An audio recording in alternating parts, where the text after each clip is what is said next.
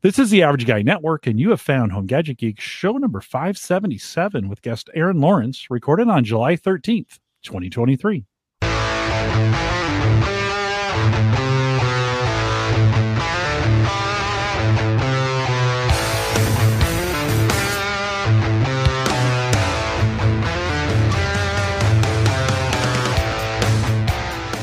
Here on Home Gadget Geeks, we cover all the favorite tech gadgets that find their way into your home. News, reviews, product updates, and conversation, all for the average tech guy and or gal.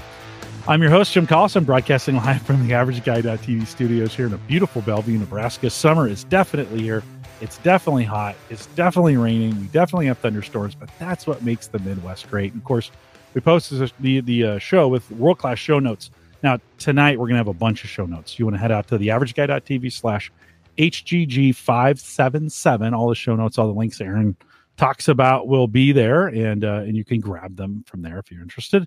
Big thanks to Gavin Campbell who joined us uh, last week, and Gavin always gets me moving on Unraid. Yes, I set up an Unraid server. Yes, we'll talk about it some more as we move forward, but Gavin will come back and we'll spend some time doing it. So, big thanks to Gavin Campbell for coming on. And then, of course, big thanks to our Patreon subscribers who uh, who make those pledges every single month, and many of you do it faithfully. I don't know why you do it, but thank you. Thanks for doing it. If you want to join that team, head out to the averageguy.tv slash Patreon. Erin Lawrence from Tech Gadgets Canada. Make sure you get the S in there. Tech Gadgets TechGadgetsCanada.com is with us. Erin, always great to see you. Welcome back. Jim, thanks for having me back. So good to see you as well. And what oh, happens? Where does it take you if you forget the S? I've uh, never done it like a site that tries to sell you something. You know, it's like a domain, one oh, of those okay. domain holders. So it's not. At least it's, it's not, not, dirty. Bad. As I was exactly as I was tweeting out the show, I always check the links, and I had left the S out, could, and I'm like, could be oh, a different kind of gadget. That yeah, it's not not good, not good to do it. uh, yeah, that's a little uncomfortable. Well, we're glad that you. glad you're here with us, Erin. Uh, let's just check in really quick. No, no. For those who are, I don't, I don't edit anything. Uh, for those we know who know you're up in Canada, and Gavin is up in Canada as well, and and we know those the fires have been affecting you guys. Are you affected at all by them? Uh, everything okay for you up there? Everything good. Alberta's uh, dampened up a little bit with a whole bunch of rain in the last okay. week, so we good. don't have much um, many fires burning, but we're getting the smoke from the province next door, British Columbia. So it's been a smoky day here in Calgary where I am today, but you know, all things considered, it could be a lot worse. Yeah, well, we're thinking about you guys. I use my radar as my weather device, myradar.com. It's an app for uh, a really good w- weather app for Windows. And um, as you as you uh, kind of pull back on the United States and you get into Canada, you can enable fire indicators. And I did this a couple years ago when the west coast of the United States was burning down.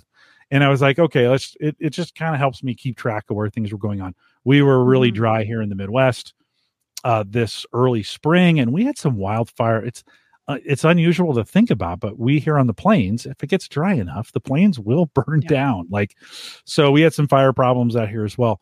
But as I'm looking at the map right now, like all of Canada is just one like like just a just fire indicators. Yeah, fire burning. Indicators. Yeah. So yeah, well, there are there we'll, are an unusual amount of fires this year. Yeah. yeah, yeah. Well, hopefully people will stay safe. I know uh, property damage is involved in those kinds of things, and and uh, and we're wishing the best for all of you living in that part of the world. And uh, hopefully you'll have a wetter than normal summer, or maybe winter will come early, something like that, right? In Calgary, it always does. So yeah, yeah, yeah. No worries it's, there. no, cold weather is on its way. we we know that for sure. Well, you've been spending some time, as I've noticed over there at Tech Gadgets Canada. You've been spending some time. Uh, you're kind of our vacuum cleaner expert, and you've been doing some vacuum cleaner reviews. But before we and we won't we won't dive in individually. You do a great job of making sure there's a YouTube video and that you cover the pros and cons. Check it out if you're interested techgadgetscanada.com if you want to check that out. All your reviews there. But I want to ask you we've been spending some time talking about robot vacuum cleaners. Does that, if you've got a robot vacuum cleaner, does that change the way you look at the the upright or whatever you have before? Did did for you as you've done both, does it change what you think about for a, a regular vacuum cleaner because you have to have both, right? Robot can't do the whole thing. There's times you need a regular vacuum cleaner, right? Yeah, and that's how I have come to look at them. Is it's kind of a team sport, if you will. Um, the robot vacuum can tackle a lot of that daily accumulation, and you know, for those of us who have pets and cats, cats or dogs in the house and shedders, um, the robot can kind of keep up on the pet hair in the house, which is really helpful but there is no substitute for having a really good upright vacuum, whether that's a corded one um, or a cordless one. A lot, as a lot of them are. And I mean, yeah, you still need something that's going to get into the corners, that's going to be able to tackle your upholstery, um, and that can do the stairs. Because robot vacuums, as good as they are, they can now manage multiple levels of your home through mapping. So they recognize where they are and they'll clean, but you got to carry them up and down the stairs. Though I did see this week or last, there is some kind of robot that's been announced that can climb up the stairs. It's got some kind of, it almost looks like a little bit of a tank mechanism. So it lifts itself up each stair and then it'll clean the stairs and then it'll lift itself up to the next one.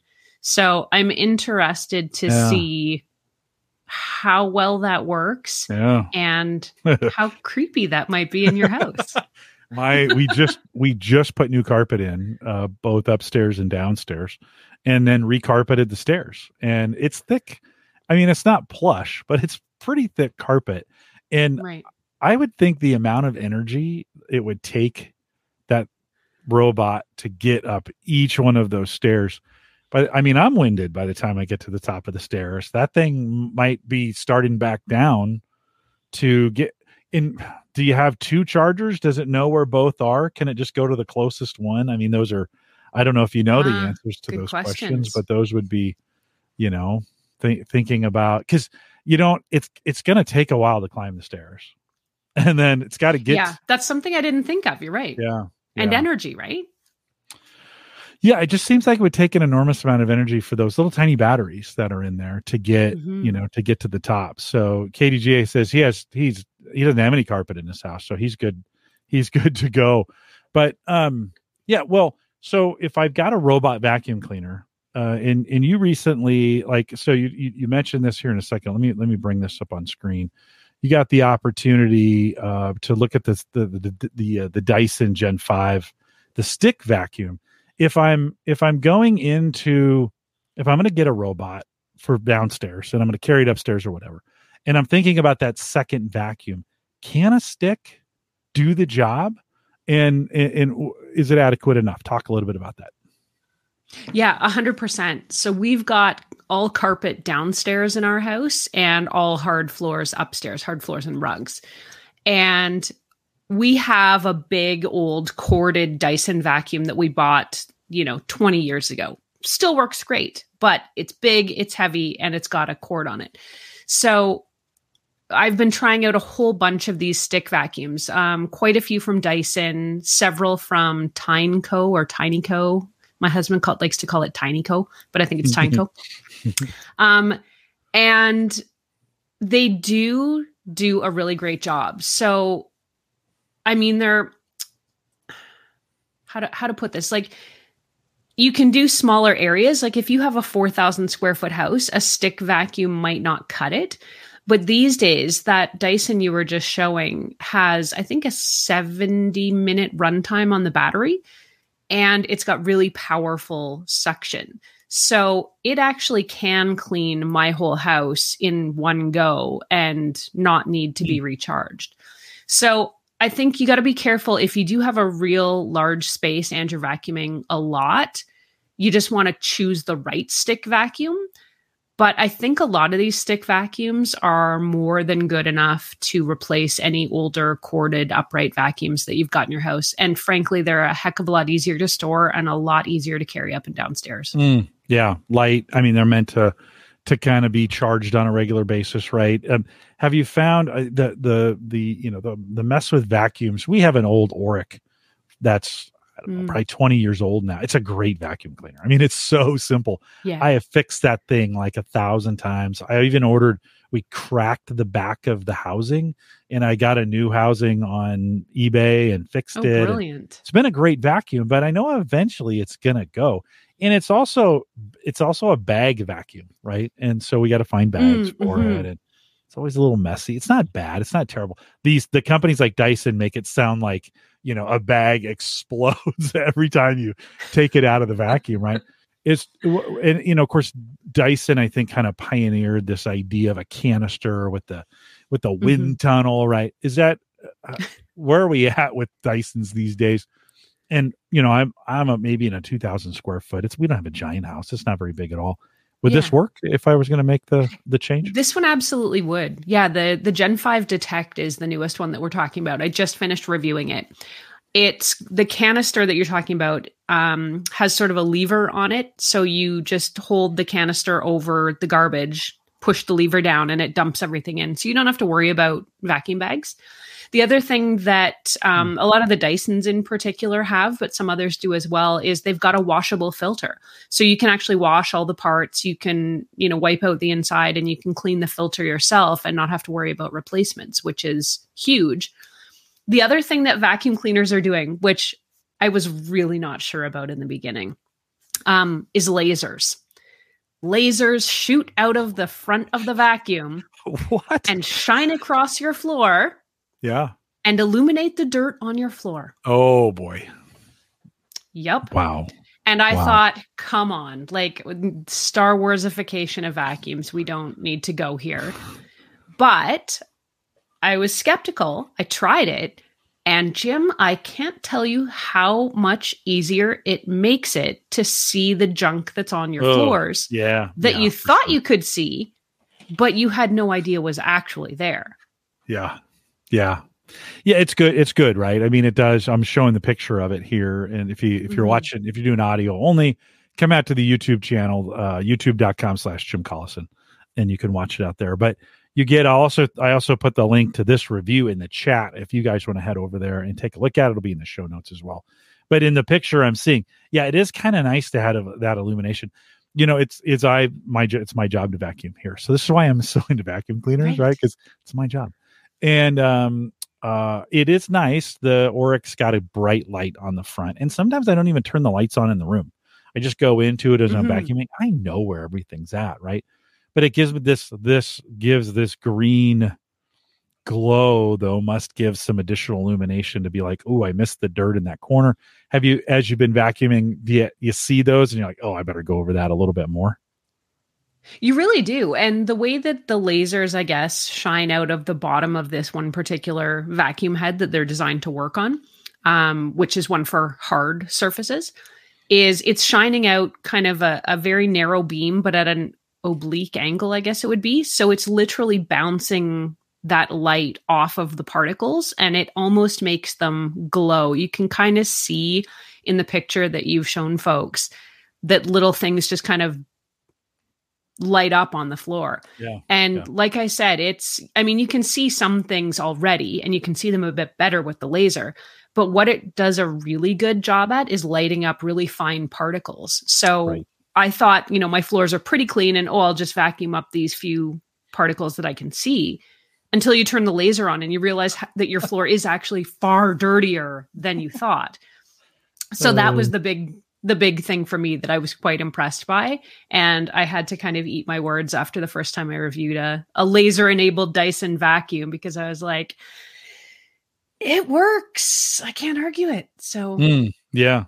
Okay. So whatever, like, I didn't think vacuum cleaners would generate so much, so many comments in the chat, but for whatever reason, like I talk about tech stuff all the time. Nobody, nobody does it. Uh, all of a sudden, everybody's talking. So Tony says uh, his stick vac is a is a Ryobi and shares the same battery as the tools, which is kind of nice, right? Little oh, brilliant. utilitarian there. Uncle Marv says the Dyson V8 Animal for the win. That's what he that's he he must That's have. He- classic. yeah. Brian says so helpful when the batteries are uh, interchangeable with other items. On this Dyson, uh, is the battery um, kind of locked in on it? You can't. You're not. You're not swapping batteries in and out on this thing, are you? You Or- you can swap them. Okay, You can okay. swap them. You can actually purchase for this particular model. You can buy an extra battery if you want to have uh, more than the seventy minutes of runtime at your disposal. Um, but I think it's the outsize version, or it might be the V12. There is another similar Dyson version that actually comes with two batteries. So you can always keep one charging and one on the vacuum. Okay. But the, are they Dyson specific? Do they interchange with other Dysons? If I have, because that's really common in power tools. Do the do you know? Do the batteries mm-hmm. interchange on Dyson? They do interchange on some of the Dysons that I've reviewed, and I'm not hundred percent sure if that newest one, the um, Gen Five Detect battery, is exactly the same as like the V12 that would be. Um, but they sure look similar. I know there's a different charging cord on the new Gen 5 Detect than there was on the previous three or four Dysons that I've reviewed. So they might be upgrading a little bit. Yeah, probably worth looking into. Uh, Bob says, again, I've never seen so much chat. Bob says bagless vacuums still need cleaning. The Dyson canisters can get dirt stuck inside them. That's hard to get out. And then he gives a plus one for the washable uh, HEPA filters that are in there and uh and he also says freaking lasers wow that's pretty cool um and then uh he says lights uh bob says lights are incredibly important uh when you're trying to seek out pieces of broken glass or tiny little legos yes. those are another those are another right sometimes those legos you ever step on those well you but uh, you have any legos around the I've house? stepped on Lego in my time. Oh, yeah. Yeah. Yeah. It's, yeah, yeah. It's excruciating. Um, yeah and getting and that uh, getting that glass out is super important too especially the um you know we get some of the the bulbs like for the christmas lights those bulbs oh, can yeah. be really thin right and they're really hard to see so that might help as well jay thinks that's pretty cool um uh, uncle mar says dyson batteries not universal across models so you just mm. be be be cautious of that if you're going be out selective and, uh, um, uh, Jay says we have a Dyson. The only problem is that it fills up fast. Do you do you have that same uh, experience when you're testing these? Do they fill it pretty fast? That means they're getting a lot depends. of stuff. It does. It depends on the model because all the canister sizes are different. The outsize vacuums are sort of the the bigger vacuums that Dyson makes, and then they're they usually call their smallest models slim, so like a V12 slim or a V15 slim, I think.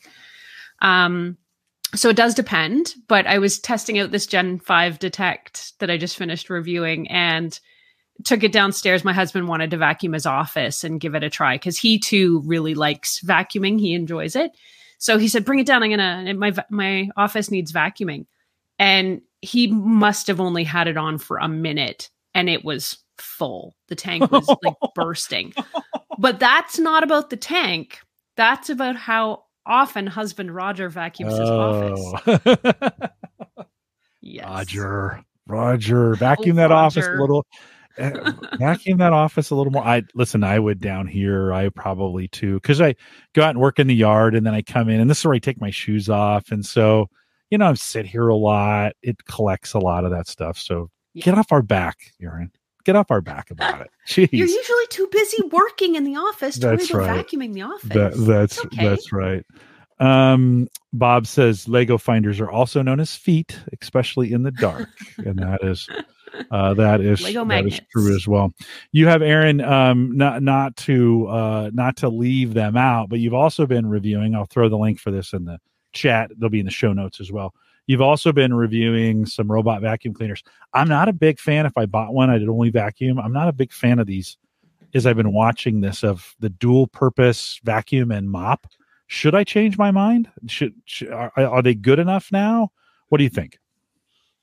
I think they are. Um, I've reviewed, oh gosh, probably like 10, between 10 and 15 of the hybrid models. And I'll say some of the earlier ones that I tried were eh, they were kind of they were okay. You know, it's like wiping a damp rag across your floors. But a lot of companies now are moving to mops that can do more scrubbing. So the one of the more recent ones that I reviewed from Ecovacs is the Deebot T20 Omni, and this one has two mopping pads that clip into the bottom and they spin. So they're these like really plush kind of microfiber pads. And if I'm remembering this one correctly, they also have sort of pressure adjustment. So it'll know what surface it's on. so it can apply more or less pressure. And then the pads spin and it, you know, uses the the water that is in there and it actually does a pretty good job at scrubbing off the floors. The tests that I like to put these mop mopping dual vacuum mop devices through is I'll pour things like coffee or wine on the floor. Uh, some of it I'll let dry, some of it I'll mop it up right away. And just see what happens. And a lot of these newer ones with that scrubbing action will actually get off, I would say 95% of, of dried wet spills.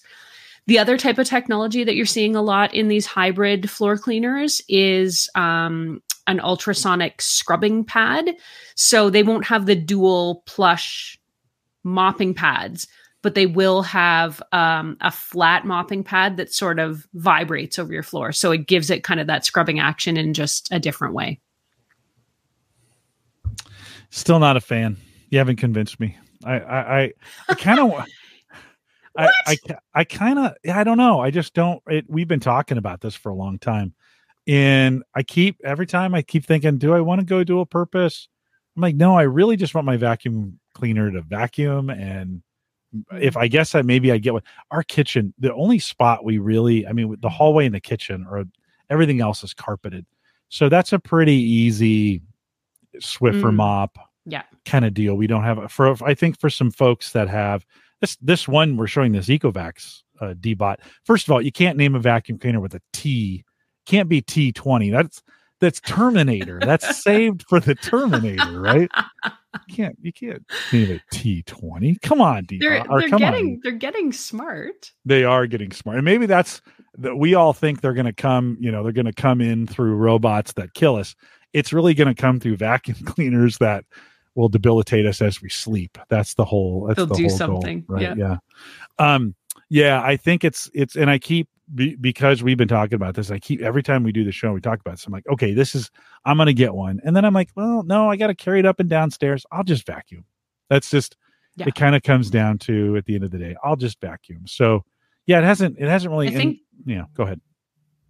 I was going to say they are best if you've got more hard surface floors. If you kind of only have one area and then the rest is carpet, it's probably not worth it. Like you say, it's just as easy to give those spaces, those smaller spaces, a quick wipe than send the robot yeah. out. But I will say we have all hard floors, um, both tile and hardwood on our main floor. So it's about a thousand square feet.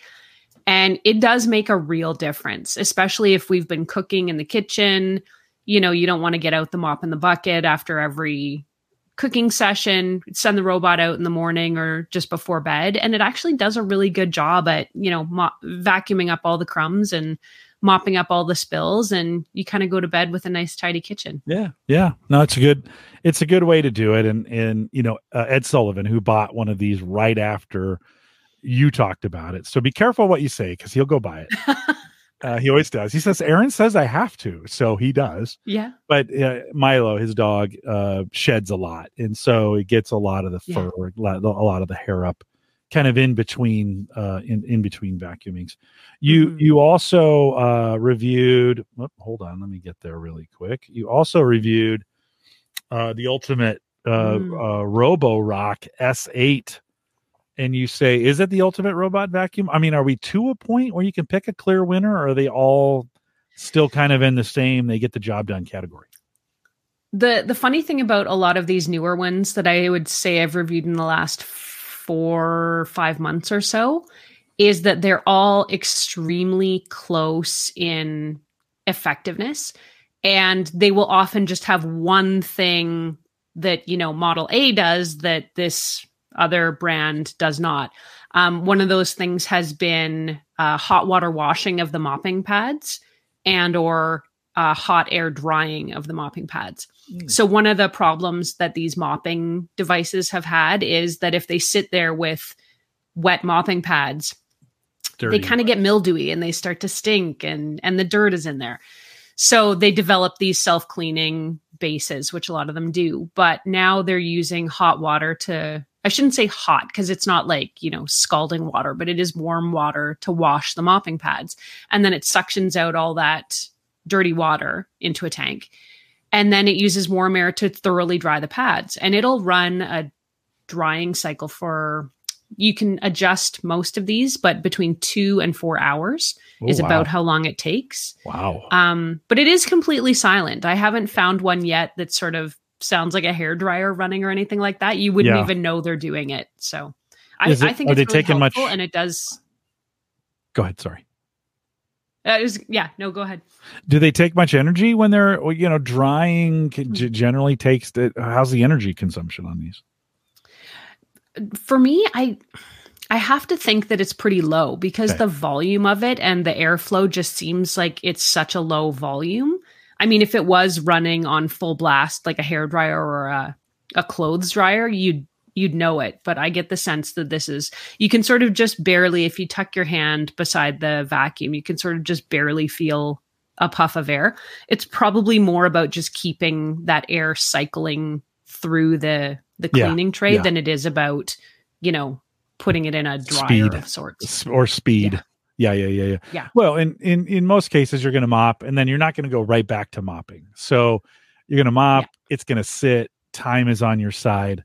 They're probably getting just enough air and just enough heat to dry it over time, and then it's you're you're keeping it from yeah. Because I can only imagine the wet, a wet, closed in, yeah. dirty like after a while you're like hey what is that the garbage nope it's the vacuum cleaner right. that stinks what, well, I mean, anybody who's ever left a dirty mop in a bucket somewhere in their house knows oh. that eventually it, it comes for you. So yeah, yeah, yeah. Well, you've got a lot of reviews over there, techgadgetscanada.com. If you want to check that, I think you've interviewed or you've reviewed enough of them now that you've probably reviewed most of them, if that makes sense, right? Is there is there something you haven't reviewed yet that you want to uh, along those lines as as far as upright or stick or or uh, robot or robot mop combo whatever? There's uh, LG just came out with a new line of stick vacuums and uh, automatic disposal unit devices, which is kind of an ex- further extension of the Dyson we were talking about earlier. Um, it's called the LG Cord Zero. I don't have it yet. It's coming. I was going to say this week, but tomorrow's Friday. It should be here tomorrow. Um, but it's sort of meant to be a nicer, a little more chic design of a stick vac that you're supposed to be able to leave out on display in your oh, home as oh, as you want to with your vacuums. Of course. Why yes. wouldn't you? Yeah. Yes. Look at my important vacuum cleaner. it's very nice so we'll we'll see what it looks like. I'm looking forward to seeing it and trying it out and seeing what that experience is all about. But um, from what I understand, you can push the canister onto this automatic empty station, and it'll you don't have to hold it over the garbage and you know drop the bottom yeah. out of it to yeah. empty it. It kind of sucks out all the all the debris for you. I think. Okay. I got to I got to get it here first.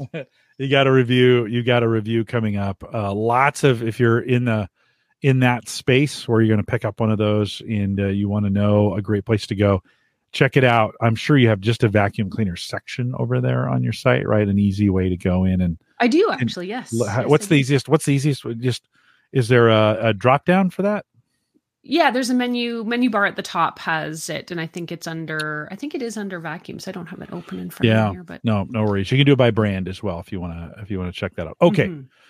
Two shows ago, you shamed me for allowing coffee to sit overnight. I have gotten more feedback drinking day old coffee. I and I'm still doing. I'm still doing it. Like you did. you, you didn't stop. The, hey, you do you. You got to do you don't shame me the um the the the difference is i'm not brewing uh i'm not perking coffee as much as i was before so it's just it you know it's i might do it saturday for ask the podcast coach saturday morning sunday morning there'll be some left i'll just pour it throw it in the microwave get it super hot pull it off right? Come on. That's what i do. That's my thing. I've gotten oh, so no. much crap from people on that. So um come on internet. Okay but but yes yeah. Leave your comments in youtube chat or in the youtube comments below. Do you drink day old coffee? Is it okay? You can let us know in the chat room right now. Um but i did so it had been I had made us a pot of perked coffee and um, it must have sat a little bit longer than it should have. And Sarah opened it up in the it was molding the you know the oh. the grounds will start molding. So as um, they do, yeah, yeah, yeah, yeah, yeah. Well, it won't happen in one day. That was probably a week or two, so maybe three. So I so she's like, hey, I I cleaned your I cleaned your coffee pot for you, and she, like my face must have like this look of fear must have come over like you did what? And uh and so i opened the thing up and it was just sparkling clean. Oh yeah. Just just silver with silver. Now on a perk machine like that there's stains there's there's coffee stains. You're never going to get those things out. But she had gotten it as clean as as possible. And i was a little sad. I'm like all the flavor is gone it's like a it's like a cast iron to me it's like a cast iron yes. right? Well that's how i that's how i see it. I know that oh, freaks oh, you Jim. out it does. It does. I know that oh. freaks you out. So let's lead let's let's do that to lead into this ninja cm 401 specialty oh, wait, coffee. we might want to do that over. If you want to do the opposite of what jim does yeah there we go. right? There we there go. we you want to do the opposite of what you've been oh, of course boy. you you you and i listen 99% of the time I'm making espresso in the house. So putting the pot in, slapping it down, hitting the button, either making a latte or making regular coffee.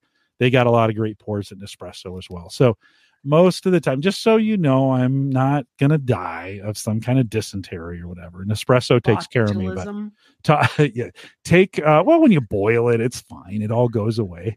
Um, talk talk a little bit about this coffee maker. I've been trying out. Uh, I wanted to try out some of these um, really popular coffee makers on Amazon because I've kind of had my drip coffee maker for my gosh, probably like 15 years, and I started to wonder, you know, what else is out there because I like to review appliances and I'm into coffee, as we know. So I thought, let me let me see what else is out there. And Ninja is making several different models of drip coffee makers. So and they seem very popular. People seem to love them. So I thought, okay, I'm going to give one of these a try. So one of the first ones I tried is what's called their specialty coffee maker. And it's a drip coffee brewer, but it also makes specialty coffees. And for anyone who's listening and not watching, I am using air quotes, uh, and we'll get to why. But the design of this machine is actually really cool. It's like no other machine I've ever seen. It's sort of it's almost like O shaped. It's sort of open in the middle. A lot of the coffee makers, the drip coffee makers you'll see are sort of enclosed and you put the pot back in and it's in this enclosed space. This one's open. So it kind of is eye catching right away. One of the things it'll do for drip coffee is it'll make a bunch of different sizes of drip coffee with just sort of the press of a button. So it'll fill a travel size mug, it'll fill more of a standard coffee mug um, or it'll do full pot, half pot. So that's kind of nice if you've got people in the house that like to have, you know, just a cup of coffee later in the day. Jim Collison, you could make a fresh single cup using this machine and not have to save your coffee. So that's thing one. I'm not saving it. Let's be really clear. It's just leftover coffee. it needs to be. It needs to be. We got some comments. We'll come back to it here in just a second. Keep going. Okay. So that's thing one that it does. So brewed coffee, drip coffee in a variety of different sizes. So you can have the pot, you can have a one off. It's very convenient and it's fairly adaptable to whatever you want. The other thing it'll do is make these specialty coffees. Now, this is where Ninja kind of lost me personally. Oh, okay. When it says specialty coffee, what it's going to do is it'll make a four ounce concentrated coffee instead of espresso. So it's not an espresso machine. It's not using high pressure. It's not using pods or K cups or anything like that. It is literally telling you to put in a certain portion of coffee and then it's slowly running hot water, a small amount of hot water for that. So you get a four ounce, extremely concentrated coffee. Now, I will say this that coffee was not bad because as you know jim i like to i like to buy my fancy beans from mm-hmm. california anytime i'm down in in the mm-hmm. united states and bring them home here so the coffee was good, but it's not espresso. So once you start adding some steamed milk to it and, you know, getting your foam and your cappuccino and trying to make a latte, it's not the same. It's a pretty weak it's a pretty weak latte is what you're saying. Yeah. Yeah. Yeah. And then the last thing I'll say about this one is there is a milk frothing attachment on this machine, which again, I was like, man, this machine does so much. But it's not really good at frothing the Mm-hmm. milk. And Shoot. it doesn't have any heating properties. So you've got to Oh. heat the milk either on the stove or in the microwave. Then you've got to froth it. And when I did it in my testing, it would froth the milk really fast. And I was like, wow, this is amazing. It frothed it, you know, in like 10 or 15 seconds. And then it fell in on itself within about another 10 or 15 seconds. So all the Hmm. foam that it creates, just the bubbles just pop instantly and it's it's Yeah. back to being milk again. So yeah. now you're back to mm, flat milk and concentrated coffee. Yeah. Yeah. So, and I Well- mean, if that's what you like, if you Yeah. kind of like that concentrated coffee, which I, I've never experienced anything like it. It's not even like an Americano. Right. It's just really strong coffee. So, Mhm. like I said, that coffee on its own was just fine. And I've been, I saved it, Jim. It's in the fridge and I'm using it in espresso martinis Uh, but in it's it's not a I, I didn't love it for the specialty Yeah. Yeah, and it makes so it's a fine coffee maker.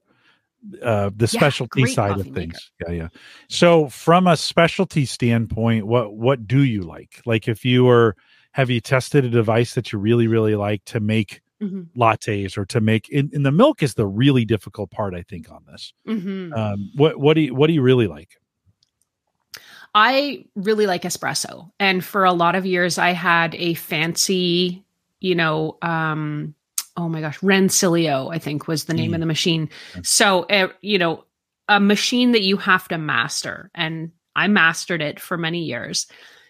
And then after a while you kind of just get tired of having to master a double espresso every single morning. And especially here in Calgary where we're at higher altitude and you know, air and water and pressure and rain and snow and things, everything affects espresso when you're doing it that way. So I started experimenting with the pod machines. And again, much like the lasers on vacuums, I was like, pod coffee is going to be garbage. And I was really surprised to find that I liked the Nespresso pods. So after a while, after testing probably four or five different Nespresso and Keurig machines. Uh, I ended up buying a Nespresso machine and selling my Rancilio. So that's that's what I do. Is I usually get up and I have a nice, really fast, really good double espresso from my espresso machine while the the drip coffee drips. Mm-hmm. Yeah, and I've I um I've actually liked Nespresso's got you know they'll make you can buy the pods for espresso, and I've I've liked those. Those have been delicious and tasty, and been good ways. I bought a separate milk frother to get that done, Mhm. and um and I've got my pump of of flavor or whatever if I want to throw that in there, and that's that's worked out. I can make that latte in uh, maybe two minutes, uh, and it's Yeah. um, way cheaper than you know you would do at Starbucks. Even you know the So pods, So yeah. The pods have gone up a little bit in espresso. You know they're buck thirty five now, buck forty five or or so for depending on what you get. Um, Mhm. But yeah, that's that's worked out. I, the Nespresso still for me still does that, and even the coffee. You know it that has been a good device to be able to do both make a specialty coffee and make now it doesn't my my Nespresso doesn't have a milk frother but I have found the coffee makers that try to do milk frothing just don't Yeah. Do it very well right you almost want to dedicate it I would say that's true. There's Yeah. there's a lot of the Nespresso based machines. Um, I can't think of the name of one of the more recent ones that I've reviewed. But yeah, like the milk doesn't get as hot. You know, it, it's Yeah. hard to get it right if you're not using Yeah. a true steam wand or if you don't have, you know, the right tools. So there's one of the things I actually found that surprised me for frothing the milk anyway, it still doesn't heat it, is those little handheld machines, the little wands that you can get on Amazon for gosh, on Prime Day they were five dollars. but they're usually around 12 bucks. Does a really good job at frothing yeah. the milk. Yeah. So, you know, talk about saving some money that's that's one way of doing it if you don't mind heating the milk up yourself. Well and i've bought in a 35 or 40 dollar it heats it and then it has a magnetic frother. You get two options. You get the the um, oh yeah. you know you get the one that's separated for the for the real foamy froth. And then if you're like i don't like it as foamy. I just like it a little mm-hmm. thicker than regular just pouring milk in right so it's you get the flat pod that you put in there, and then you hit the button, and it spins it magnetically. I, I'm not exactly sure how all that works, but it does get it frothed for you. It heats it up at the same time. It's in a stainless steel mug, so you can wash that thing out, use it a thousand times. And um, and those have been really good. The it's great for the grandkids to make hot chocolate with. So pour oh, the chocolate yeah. in, you know, take the Nestle's or whatever, pour that in, put the milk on top, hit that button, put the lid on, and it'll just spin till that thing is nice and warm, not too hot for the kids, right? Right, right. As a kid, I would always burn my lips or tongue. My mom oh, would make hot no chocolate. Doubt. It'd be super hot, right? You know, and and this comes out the perfect temperature. So I'm I'm kind of I'm moving to those magnetic, heated, kind of stainless steel, super mm. easy. Yeah, those I'm I'm writing this down because I haven't tried one of these. I don't think. Yeah, so. you should give it a give it a try. Thirty to fifty bucks, easy to clean, super easy to clean. Like, you know oh, how good, some okay. of those, like you don't want milk, right? I mean, uh, sitting it, like the robot vacuum mopping. Exactly. Exactly. All right, couple things on on back to me really quick. John Biggs says yuck for for drinking coffee the next day. Tony, though, says he drank a soda that was in the car at the airport after two weeks. I think Tony okay. wins. Not too, not too bad. Um, Erin, forgot to ask you last week. Do you have your own cupping spoon? What does that mean? I do not. Okay. A cupping spoon is like a tasting spoon that professional coffee oh sommeliers, okay. I'm not sure what the term for them is, use to to sip out of the okay. out of the coffee cup when they're sampling it so that they get just the right amount of air and coffee yeah, and draw it over your tongue yeah. like you do wine. That's some of right. kinds of things. All right. Well, uh, good to know that you're because if you did, you'd probably judge me even more. Then John says, "Do you gather?" Talking to me, do you gather old coffee from cups at work, pour them together, then heat them up? Well, it you know sometimes. no, no, oh, no. Uh, uh, Tony says the housekeeper told my wife not to use the hotel room coffee makers. You never know the last time mm. those have been cleaned. Now, oftentimes they're drip, so it's not like you're running coffee yeah. through there, but they that water. Yeah, somebody's not drinking right out of the machine. No, no. Um, yeah. Let's see. Anything? Brian says he mainly uses a Keurig, and we have a Keurig mm. uh, um, plumbed in at work, so you can just put the oh, pod oh, in, uh, uh, push it, and do it, and that's that's okay coffee. I have a Nespresso at work mm-hmm. as well, and I keep pods both at home and at work, and just prefer it that way. It's a great way to do it. Mm-hmm.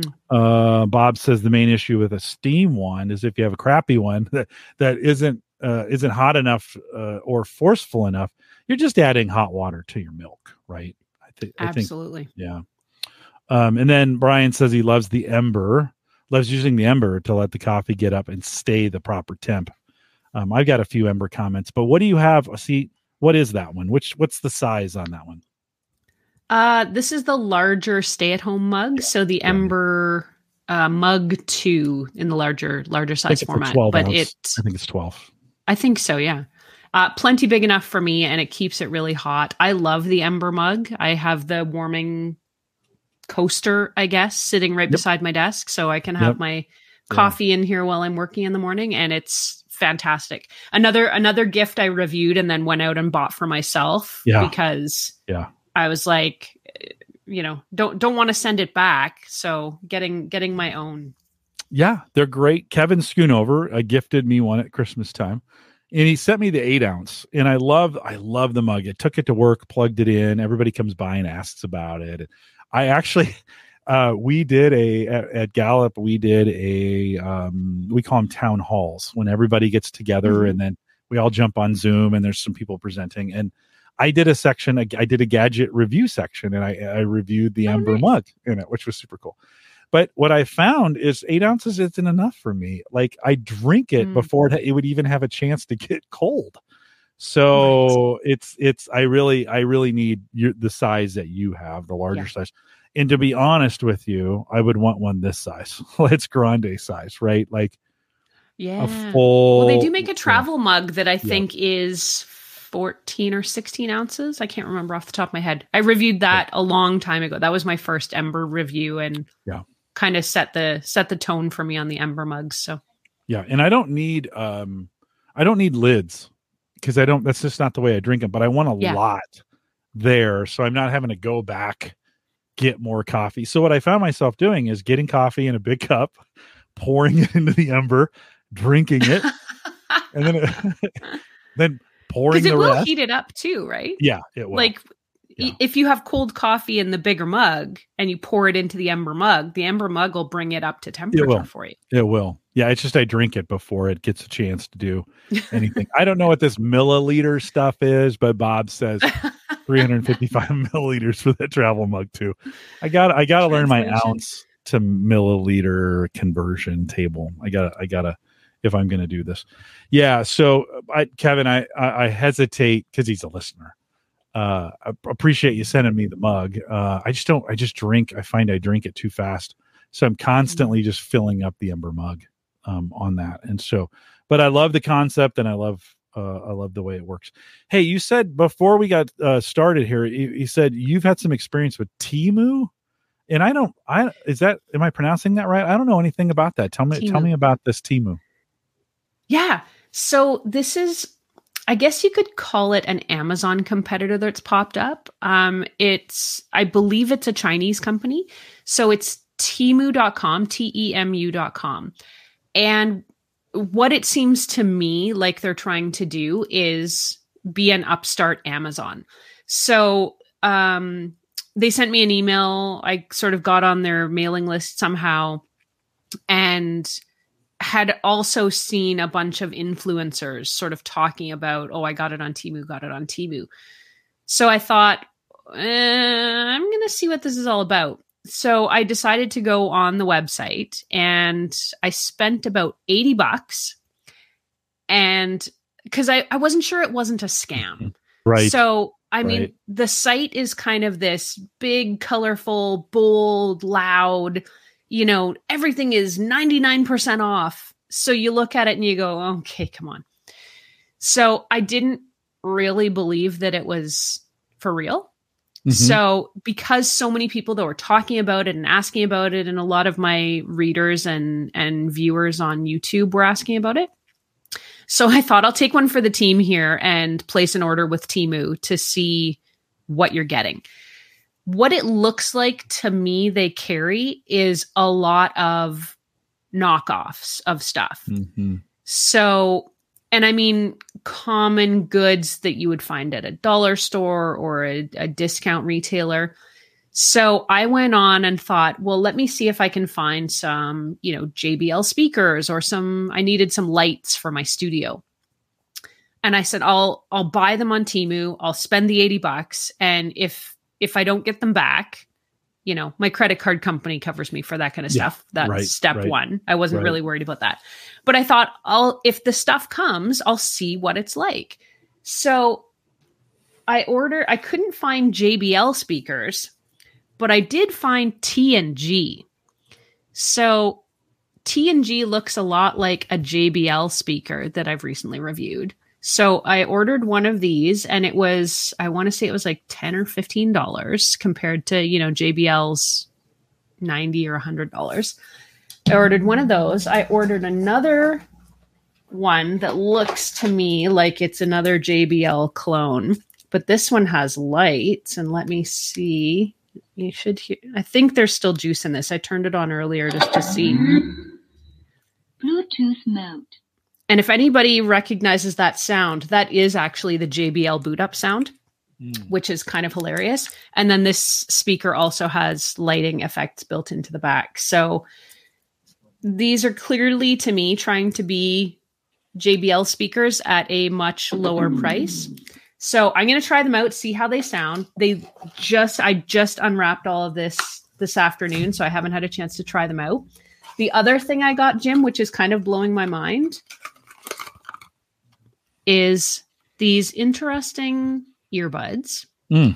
You'll notice there's no name on the box. Mhm. It's just a white box with some earbuds on it. But I'm just going to hold them up next to some other earbuds I have. so, what you're looking at are Apple AirPods and what are obviously an Apple AirPods clone. So, they are identical. Identical. So, the AirPods clone version cost me about $9.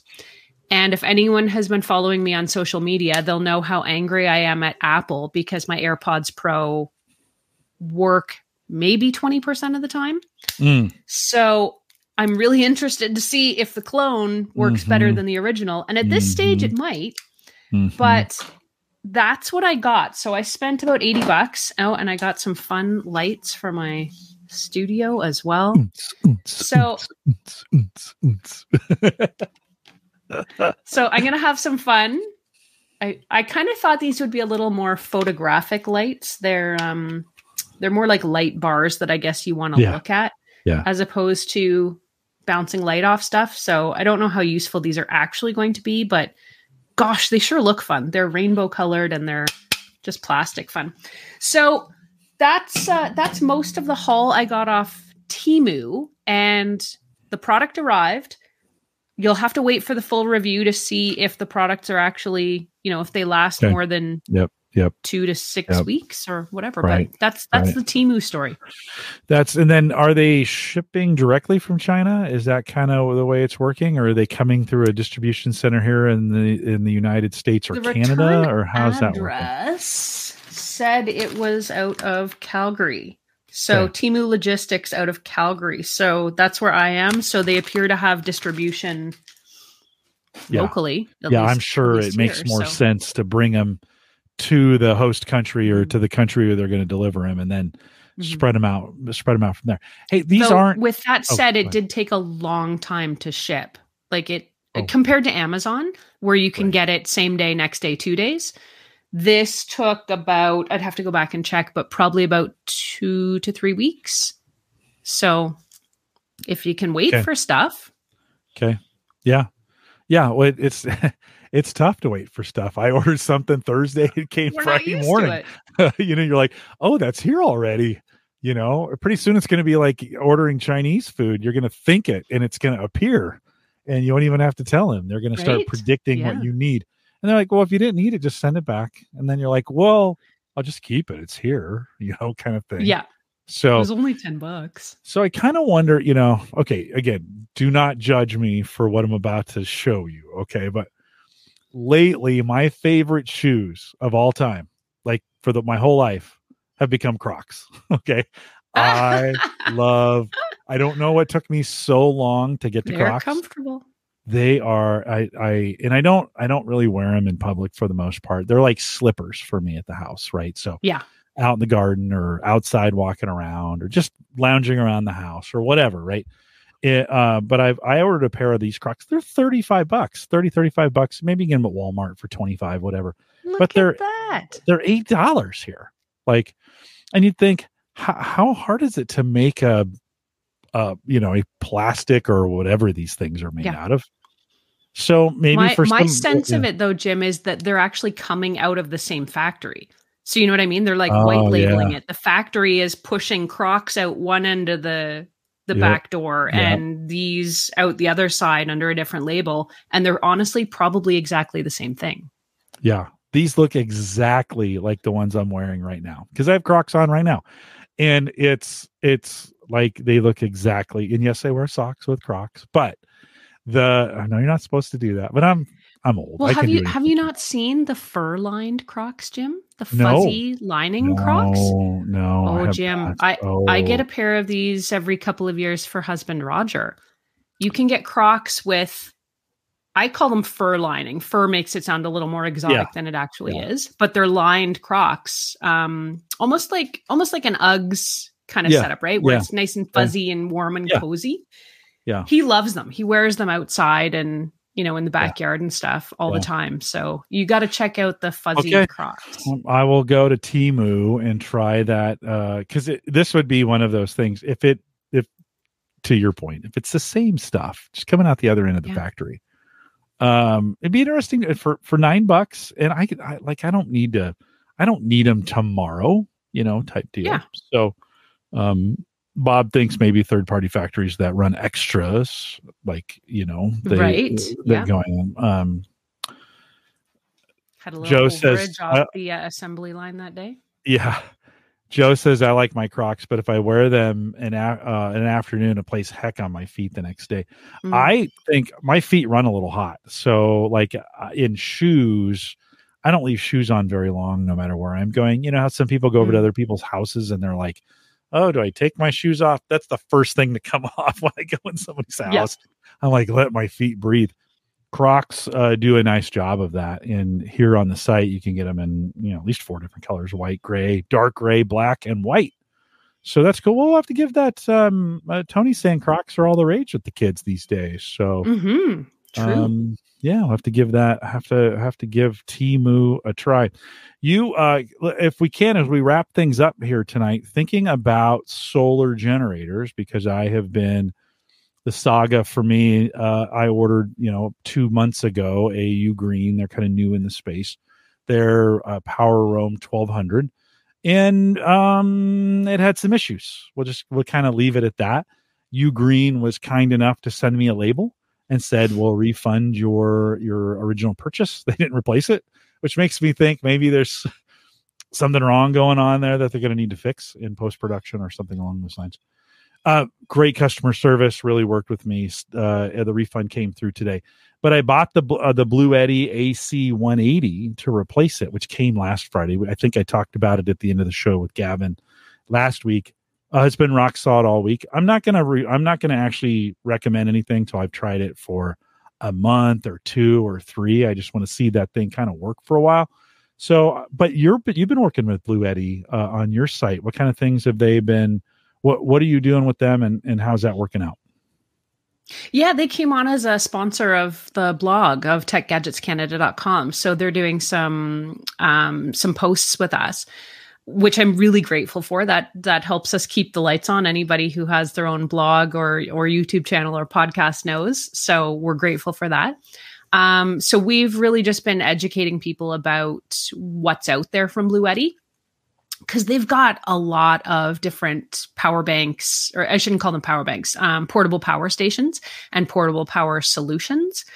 And I, you know, I checked them out when we were looking to bring them on, and ton of great reviews. So many people love their Bluetti devices, and these are essentially portable almost like portable generators or portable power stations. You mm-hmm. can plug in everything from your phones and your laptops and your cameras to if you get a bigger power station, you can plug in, you know, the blender, the air conditioner, the fan, what have you. And you can recharge them by plugging them into the wall. You can plug them into your car to recharge them, or you can use solar panels, connect solar panels and recharge them that way. So, yeah, we're really excited to learn more about them. We just reviewed the Bluetti EB3A on the blog. Um, and one of uh, one of the folks that writes for techgadgetscanada.com checked it out and he had a really good experience with it. He he really did his best to try and run it out and uh, see if he could beat it and he wasn't able to. So he uh, he quite liked it and yeah so we've got the um the 180 coming hopefully soon i think so we should have a Yeah. review of that up in the next few weeks Good, good. It'll be the one as as I talk about it. Your review will be the one that I point people to because I think you do a really good job of being fair and and uh, open and honest about it and the the, pros and the cons. Um, so far, so good. I think the one thing I um, wish it had was um, uh, a Wi-Fi connectivity. Uh, it connects the app via Bluetooth, but it's just to the app, and I can't get it any. We talked about this with Gavin a, maybe we'll work on getting it uh, through uh, Unraid and Home Assistant. But um, otherwise, I, I use it as a UPS device. I don't know if I really need to be checking it remotely all the time. Although my listeners will find some reasons why they'll be like, "Oh no, no," but th- this situation, you would want to be able to like whatever. Um, you know they they are uh, and bob is right he says never have i seen someone looking forward to a power failure more than jim collison and uh and, and, maybe that's a little true it came in i set it up i plugged in the generator to the house ran the cord unplugged it from the grid plugged it into the generator it works great charges back up it'll take up to 500 watts of solar power if i wanted to bring that in the ugreen would not do grid and solar at the same time blue mm. eddy's got that kind of nailed um, just a yeah, good. that is one of their features that I thought was really unique and interesting. That you can actually charge it faster by by using two sources, which is yeah. magic. Yeah, faster and um and maybe a little more efficient from uh from from that standpoint mm. of being able to get at least in some cases getting half of it from solar with your van life stuff do you keep how are, are what do you what do you keep in the van yeah, we have. Uh, we used to have two backup power sources. We sort of had a smaller lunchbox sized one that we would use for phones and things like that, and then we did have a much bigger one, um, a Renogy one, for a long time. Um, that we just found we weren't using because we've got plenty of solar in the van now. So um, we ended up selling that and moving on to a different different option. But um, I'm looking forward to trying some of these Bluetti devices. And because we do spend time in California, you know, all kinds of things happen in California and could happen in California. So, yeah, especially yeah. if you're in a place where, you know, a natural disaster could happen at any time.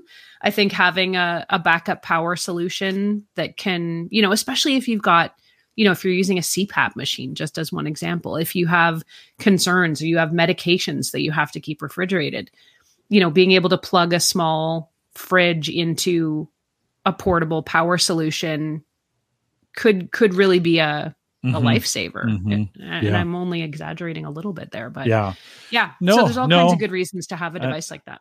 Yeah, no, I don't think you are. CPAP machines and some of those kinds of things. Joe, Joe says he looked at uh, power stations, but was concerned about the 20 to 30 millisecond cutover. Many of them are advertising 20 milliseconds or below. In some of the reviews uh, I've been watching, they actually have measured the cutover and it's more like 10. They can't get it 10 mm-hmm. consistently. It's 10, 12, 15, 10, 12, 15. So they just say right. 20 to just make sure they're covering themselves on that. Right. Uh, Bluetti is one of those where I've seen it test as, as quick as 10. Um, he says he bit the bullet, bit the bullet, and ordered another UPS. Um, Joe, I uh, was worried about that too. I'm running five PCs and 11 monitors off of the 180 in in the testing I've done with it. Even the UGREEN was good at this 20 millisecond kind of over without it disrupting. I never had anything go offline mm-hmm. because it wasn't enough. So um, I think most devices with that 20 second, that 20 millisecond are enough but whatever you choose to do, Joe, that's that's good as well. It it um he he does say seems from reading 20 to 30 is fast enough, but most devices, but not all. And that is true. Your mileage may vary. Thinking about uh thinking about that. You also wrote an article um over there. I'll post this in the show notes as well as in the chat, talking about choosing the right system. And I, am assuming you partnered with them on this, mm-hmm. uh, or mm-hmm. John partnered with them on writing this. I think that's one of the things that uh, coming to solar generators and the new, um, you know, the the new power sources and the new batteries and all the technology they're putting into this. At first, it was a little, you know, we did lead acid for a long time, and then we did mm-hmm. just lith- lithium, and now these lithium phosphate that that can get up to three thousand, sometimes more cycles before they are at 80%, not done. They're at just at 80% of their of their capabilities has really changed the space for for solar generators. Like they're actually really viable right now. I mean, as we think about them, they're handy and helpful and you can get them around and they're actually pretty good. Don't you think? Yeah, they've really come a long way, even just in the last you know, six or eight years since I started taking a look at all this stuff when we, you know, got our first camper van and, and moved into all that. Yeah. And, you know, I mean, they, you couldn't really plug in anything over, you know, the size of a curling iron on a lot of these devices, yeah. but yeah. they've, they've vastly improved them. And that was one of the reasons I was really interested in, in what Bluetti in particular yeah. had to offer. So, yeah. And yeah, coming, when it comes to choosing, you just, you really have to, you have to kind of know and commit to what you're going to use it for. You can't just get it and think, "Oh, sure, I'll just I'll I'll buy based on budget." You have to know what the amperage or voltage or what the power draw is for the device or the most important devices that you're going to use it for. Yeah. And you've got to buy the right device for that. So it does it does take a bit of homework, which I think is intimidating for some people sometimes. Yeah. But yeah. if you get the right device, it's a yeah. game changer. Yeah. And I spent a lot of time watching videos, reviews, going through, you know, uh, doing, you know, um, going through. I gave Ugreen a chance because they were new. And at the at the time that they had that they had the first offering and the price point that I wanted with the size that I wanted. And since then, mm-hmm. Bluetti came out with one. EcoFlow is going to be coming out with one here um, shortly. The other one of the other things that they have done too with the solar generators is, of course, you can take two units now. I think both Bluetti and EcoFlow yes. have a 240 converter, so you can put that together, and now you can run you can run equipment that requires 240 power, like your like your dryer or like your oven, and you can run those things off of off of batteries, which is pretty amazing yeah. to me. Yeah, pretty it, amazing. It is that stuff just blows my mind still yeah. because you know, it, it, we just didn't have these options beforehand. If if you no. needed a really serious backup power solution, you were you were getting a giant gas generator, and that was yeah. kind of it for a long time. And yeah. you know, we all, we've all heard the stories about how dangerous those can be. So I I love the solar power station solution, and and I think they're only getting better. Yeah, yeah, it's a good. I think it's a good time. This is one of those areas where I think the market's matured to a space mm-hmm. where it's it, the offerings are really really good. As you hear the youtubers talking about these. They'll when they start saying of course it has you know that's a telltale sign i think that the market is maturing when they are tired mm-hmm. of saying of course it has this and of, of course, course, it has, has that basics, of course yeah. Yeah yeah yeah yeah uh, on some of those. Um so it gets it's a good opportunity I like mine. Um, I, it's it's been working. You know, it's been working like a champ. I again, my test is every week on the weekends. I'll unplug it and try to discharge it down to about five percent. Mm-hmm. Then plug it back in, just see what it does.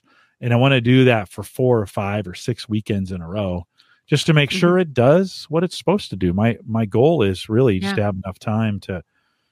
And it's so funny now. If the power goes out, I'm like, I'll wait a few minutes, and then I'm like, oh it's still good. Like, like I can go, I can go set up the backup, right, kind of thing. Yeah. And um, and so it's it's been it's been pretty good. Well, check that out. Um, they got a lot of great stuff going on. Um, and I was it was I was glad to see you partnering with Bluetti, and uh, we've got one of those here as well. Check it out, techgadgetscanada.com. As before we let you go, Erin, what what's coming up? You you alluded to maybe you had something coming, but anything else you want to share uh, on things that you're looking at here in the future from a review standpoint? Let's see. Let's see. I'm looking around because my office is littered with. Uh, there's a whole bunch of stuff that just came in, in the last week. Review carnage. I got some review carnage. I've got some new smart bulbs. I've never reviewed uh, Kasa, which I believe is a TP Link. Mm-hmm. Yes, brand. Both both are correct. Um, yes. Yeah. Okay. Um, so I just got their smart light bulbs in. Yeah. Um, those were actually a gift that someone gave me, which is like bang on. I'm like, thanks. It's nice. smart lighting, which I love, and I haven't reviewed them, so that really works mm-hmm. out. So I'll be reviewing that. And then the other thing that I am going to be reviewing is uh, the microphone that some of you can see in the video version of the podcast. Uh, it's from a company called Tula and it's this really cool retro looking microphone that is both small, compact, and portable, but also can be used on an arm in a studio like I'm doing now. And Jim, as you're as you're aware, we had a microphone emergency before yeah, the podcast yeah, started today. and my old trusty old Rode mic was not cutting it. So I had to do an emergency swap here and get the Tula in. And how do you they, how do you spell that? T U L A. T U L A. So the kit came with it came with a case. Um, it's got a pop filter, which I probably should have put on before now, but it's still wrapped up in the plastic. I haven't even I've barely unboxed this. Um, and then it's got a uh, cable for power and a little folding stand that comes with it. So it's super small. It's it's not even the size of a smartphone. So I took this with me um, the last time I traveled because I did have some voiceover work to do, and super handy. The other thing that it does is it's a portable digital recorder, so you can mm. actually use this as a standalone audio recorder and then take it back to your computer, plug it in, download the audio. And I have to say, I was working with some um, video production folks on that trip, and we were, you know, using this mic and talking about this mic. And they said, "Yeah, well, let's let's the the quality can't be good. Like it's too small, it's too cute. You know, let's let's listen to it." And they plugged it into the computer and played back some of the audio and the guy who was like the expert was like, "Whoa, mm, this mm, is good. Mm, yeah, it's yeah. good." And you said the same thing, Jim, when I yeah. when I plugged it in. Yeah. You were like, "Oh, that's way better." yeah, yeah. I was like, "Oh, oh, we're getting some, we're getting some Ooh. audio." I mean, I would prefer now. To be fair, it's two hundred and sixty dollars. It should be good, yes, for that price, right? That's the you're in the mid range, mid to low uh, premium space yep. for microphones, right? Mm-hmm. Your SM7Bs, they're all going to be five, four, five, six hundred, right? It, it, as we get into the more expensive ones, RE320s or RE20s, the this is this nice. It's a little bit more than a Blue 100 or a this a Samson Q2U or an ATR Audio Technica ATR 2100. But mm-hmm. at 260 and and you know maybe you get it on sale at some point. That's five thousand dollars in Canada. But the right. the at 260 US dollars. Uh, that's a nice that's a nice sweet spot, and it does sound good.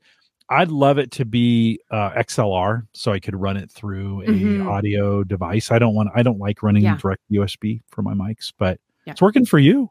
It's really good. It's super convenient for me, and I, I the one I had before the Rode was a one of those snowball ones. Yeah, so it was big yeah. and round, and I've never really had a good portable solution. So anytime I've traveled, I've had to do all my voiceovers in advance. And if you forgot to do something, then, mm-hmm. you know, it mm-hmm. was a huge pain. So I loved this one. I was looking around for something that was very portable yet still sounded good. And this one checked a lot of the boxes for me. I don't, I was just looking around to see if it does come with an adapter, XLR adapter. Does not appear Probably to. not. But no. Work, working for me and my setup and maybe yeah. folks out there who no, looks good. are doing their own podcasting and voiceover. Listen, stuff. it sounds better than ninety nine percent of the people that I talk to on a regular basis. You know, you're I get them and their their microphone's eight thousand miles away, or it's a laptop, and they you know they spilled right. water on it or whatever, and you're like, come, you know, come, come on, help me out, help me help you on this. Although the pandemic made it a little bit better, but that's a pretty good mic. I'll leave the Amazon link in the show notes. Tula T U L A um, I'll leave that the at least the Amazon link. You can uh, uh, take a look at it. They have black and red as well. So if you want to yeah, get a different color cool. than white, retro yeah. style. If you want to get a different color, oh, and then they got this like teal. Hold on, let's let's look at this one. Oh, the the teal um, one is pretty sweet too. Yeah, they got that little teal looking one there, and then black, white, red, teal. There you go. The other thing you can do too, Jim, which which might work for you, is you can plug in. Um, there's an aux jack on it, so you can actually plug in a secondary mic into this, so that you've oh, got. Oh, yep. You can have two people on the same. Are, the are you mic. hearing me? Did you plug your headphones into the mic, and are you hearing me through that? And how do I sound to you? I know I'm hearing. I've got uh, earbuds in. Okay, I have okay, my Pixel okay. Buds Pro in tonight and in okay so you're you're running bluetooth for the audio back which is a another way to do it. It's another way to get it done. So um so super cool. Well uh very cool Erin. Thanks for uh thanks for all that you do and thanks for all the stuff that you post. Again check it out tech gadgets with an s tech gadgets canada dot com and uh, lots of great information. Thanks for being a great partner to us from a podcasting perspective and always saying yes uh, when when I ask you to come on. I always appreciate it. Well, it's my pleasure, Jim. I love talking to you. I love sharing the tech, and I love your audience. So it's my pleasure to be here. Appreciate it. We'll let you go. I've kept you long enough. I'll close up the show. No need to keep you around. But Erin, thanks for coming out. Be safe. Uh, stay out of those. Stay out of danger. We want to see you again in a in a couple months. Good night, Jim. Right. Take care. Take care. Couple reminders on the way out. of course, big thanks to Erin on that. She's always uh, she's always so delightful uh, to have on here, and I just appreciate her uh, so much. Brian says, "Sounds good, both uh, or sound from both of you sound good from the side." So good. Glad we do. Yeah, it was a really good mic. Her Rode mic was doing some weird digital pixelization, uh, and it just was. I was like, we can't use that. She's like, oh, I've got this other one we can try. So thank goodness that she had that. Uh, if you want to join us in the face or in the Facebook, in the Discord groups, head over to the averageguy.tv slash Discord. Love to have you in there. A couple joined this week. We haven't had a couple join in a few weeks, and a couple joined just this week. So jump in, enjoy the conversation, and I'll continue to post about that Bluetti uh, that uh, that I picked up there. That may, for some of you, that may be an option here in the future. You don't have to use it as a UPS, but just give you an option to take a battery with you somewhere. They're really pretty good. The whole that whole industry is pretty good. Um, that Ugreen would have probably worked in some cases. It just didn't work as a UPS backup, where the uh, the Bluetti is as well. EcoFlow would be the other one I'd go with if I was checking them out. Leave a message for me if you got a comment about it. I'd love to play it on the show uh, homegadgetgeeks.com. Look for the mic in the bottom right hand corner, and uh, you can leave a message for me there. Don't forget web, both web and media hosting powered by Maple Grove Partners. Get secure, reliable, high speed hosting from people that you know and you trust. And of course, you know that's Christian. Uh, you can get plans that start as little as $10 out there, Maple Grove Partners.com. I just asked him today, but Marv B is coming on next week. So I'll have Marv back. We'll have some great stuff to talk about next week. And then Christian is on the week after that, the 27th. Christian will be coming back and uh, we'll be doing a kind of a Cyber Frontiers episode with him as he catch up with him a little bit, see what's kind of going on. Randy Walker will join us on the 3rd of August. And uh, and then I got some more scheduling to do. I did uh, I did get Paul Braren to say yes too. He'll be he'll be here September 7th.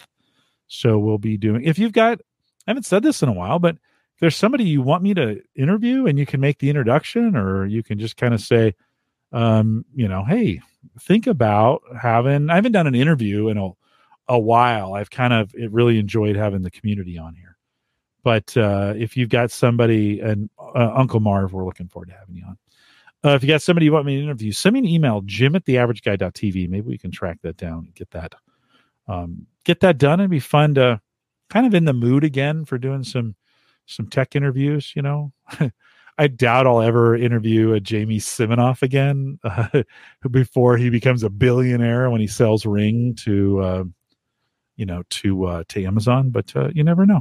I, I, like those startups. They're they're pretty great. Maybe I should follow up with some of the startups that we've had in the past, see how things are going there. We are live every Thursday, 8 p.m. Central, 9 Eastern, out here at the averageguy.tv slash live. And uh, I'll do a little bit of a post show if you guys throw some things in chat. We, maybe we'll do a little chat post show. If it falls flat, then we won't. But uh, for those of you listening on the podcast, thanks for making it all the way to the end. If you're on YouTube, especially thank you for making all the way in. You know, do the things like subscribe, all that other stuff on YouTube. Leave some comments that helps with the algorithm, you know, whatever. Although I don't really care. I just do this for fun and I do it for the folks that listen big audiences are hard to handle. I'd rather have just the folks that just want to be here. So if you're still listening all the way to this point, there's five or six of you live that are, and maybe a couple thousand of you who are listening to the recorded version of it. Thanks. Appreciate it. Always good to to know, and I hear from you guys from time to time. Thanks for sending me emails, Jim at the average guy.tv. I appreciate you guys and appreciate all the stuff that you do. Um, if you're listening live, we'll do a post show with comments. So get your comments. Stop doing what you're doing. Get some comments ready. With that, we'll say goodbye, everybody.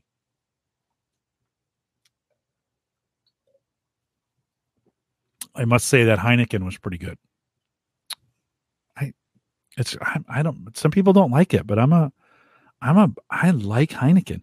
There, we had an Italian restaurant uh, here in town that would, um, uh, had it on tap it was even better. It wasn't bitter at all. Super sweet, very appley, tasted very delicious.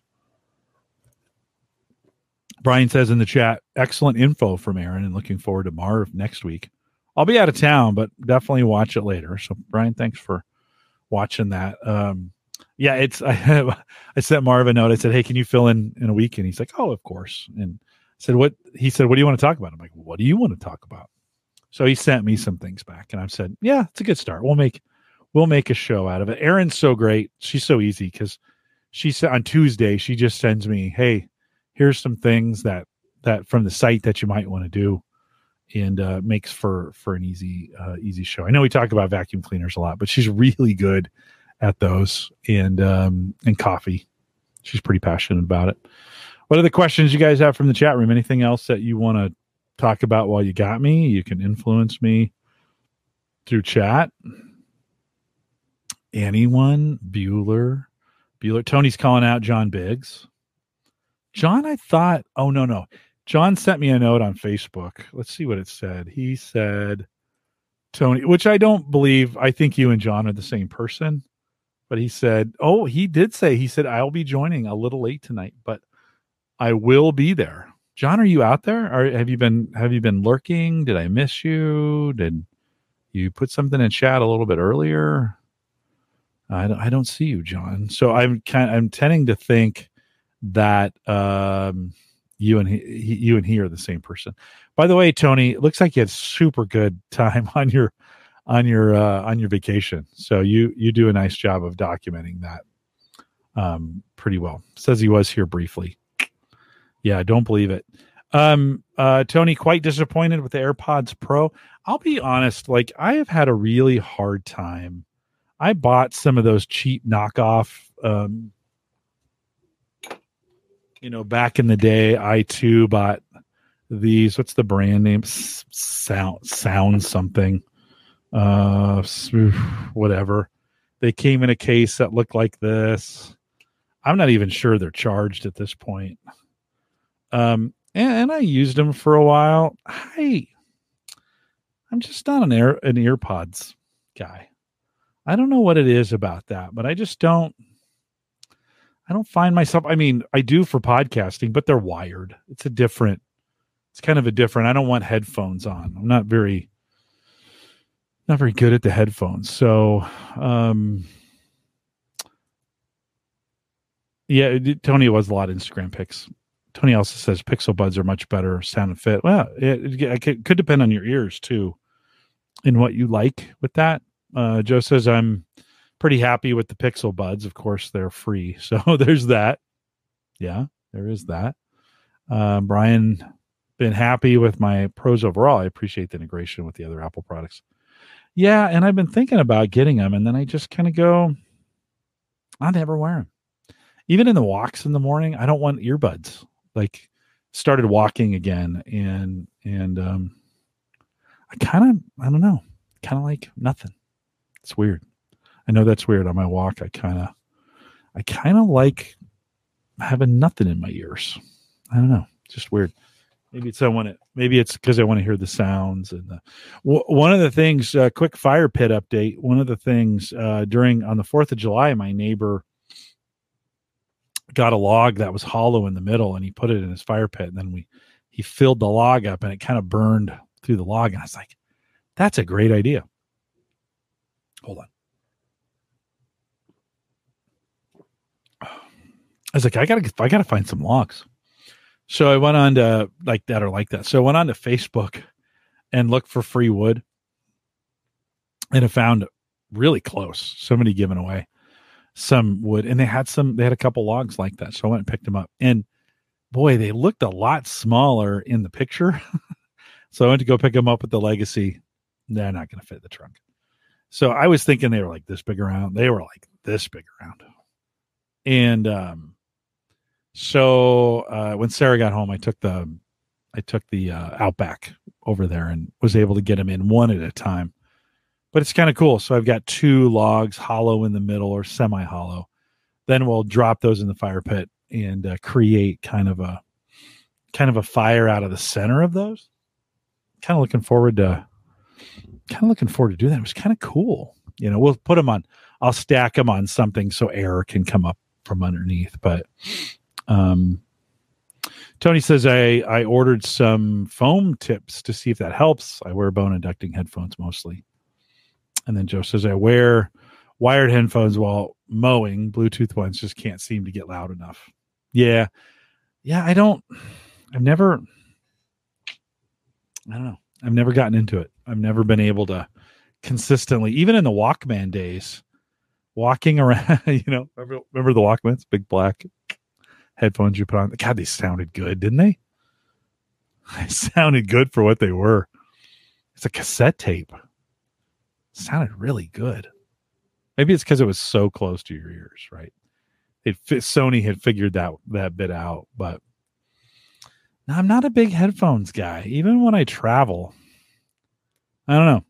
I don't know. Um, uh, Tony says I put the work headphones over my buds, and that helps. Yeah, yeah.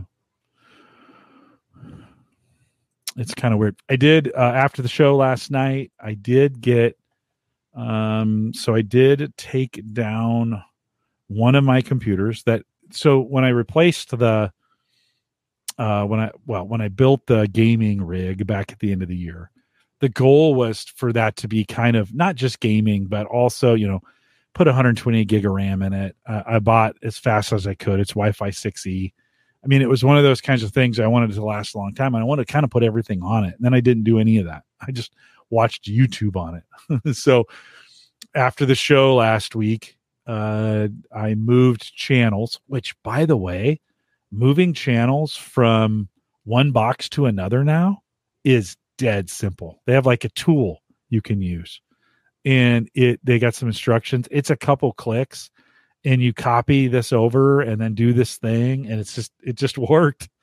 And so I moved channels from one box to another, went into the room, reset the IP, bam. It was it was working perfectly pulls across all the everything that was scheduled, everything. It's great.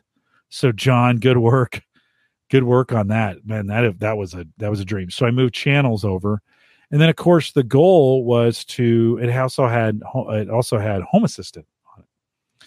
In in in a VM in a Hyper-V VM. And of course I wanted to the whole reason I was doing that was to set up Unraid on that box. So I took it down and the box has got two uh, Western Digital two terabyte blacks in it, and it has three one terabyte greens that are in it. So took it all down, and then Sunday afternoon, um, um, got a made an Unraid USB stick installed. You don't really install Unraid; it just runs from the USB stick, right? Got that all set up. Four and a half terabytes of storage first the first two terabyte is the is the uh, parity. The other two terabyte plus the three one terabytes are storage. Uh, got Home Assistant not without problems. I, there were some weird things in the new version, and I had asked John help me with some of that setup and and um, um, uh, Gavin as well. I sent I sent Gavin a note uh, for a few things. Got the permissions all set up right. Got Home Assistant running and uh, I bought a Bluetooth dongle. This is one of those things on Saturday. I bought a Bluetooth dongle. On Sunday, it was here. it was crazy. So Bluetooth five, cheap, ah, t- t- twenty bucks maybe. I think it was twenty bucks. Super cheap. It did recognize my Govee. Um, I have a bunch of Bluetooth Govee humidistats for the cigars. It recognized all four of them. Uh, two of them I had to take the battery out and put it back in to invoke the Bluetooth setup so that Home Assistant would see it. And um, and got those got those Govee humidistats uh, up and running again, or I shouldn't say again, got them on the dashboard for Home Assistant, which typically that stuff never works that way for me, right? It's always, um, oh yeah, no, you need to have this too, or whatever I was able to connect it to the to the meter like Gavin had done. So I have meter integration now, where I can the dashboard I can see what if I've got a probe out there, I can see what the probe is doing. Brought back the our printer ink, you know, levels. I keep track of those. The batteries for all the ring cams uh, are on there, uh, and weather. And um, I'm sure there's a few more things I can do. That's what I've done do, on it today. I set up the uh, backups for um, uh, what do I use? Uh, I want to say Synology, but that's maybe what we'll talk about next week with Uncle Marv. Um, geez, why am I having trouble remembering this? Uh, Acronis. There we go. So set up the back the Acronis backups to it, and eventually I'll be moving my storage off the Morro Data box and onto the Unraid box. Just because I don't think that Morro Data box is going to run forever. I need to have a good backup.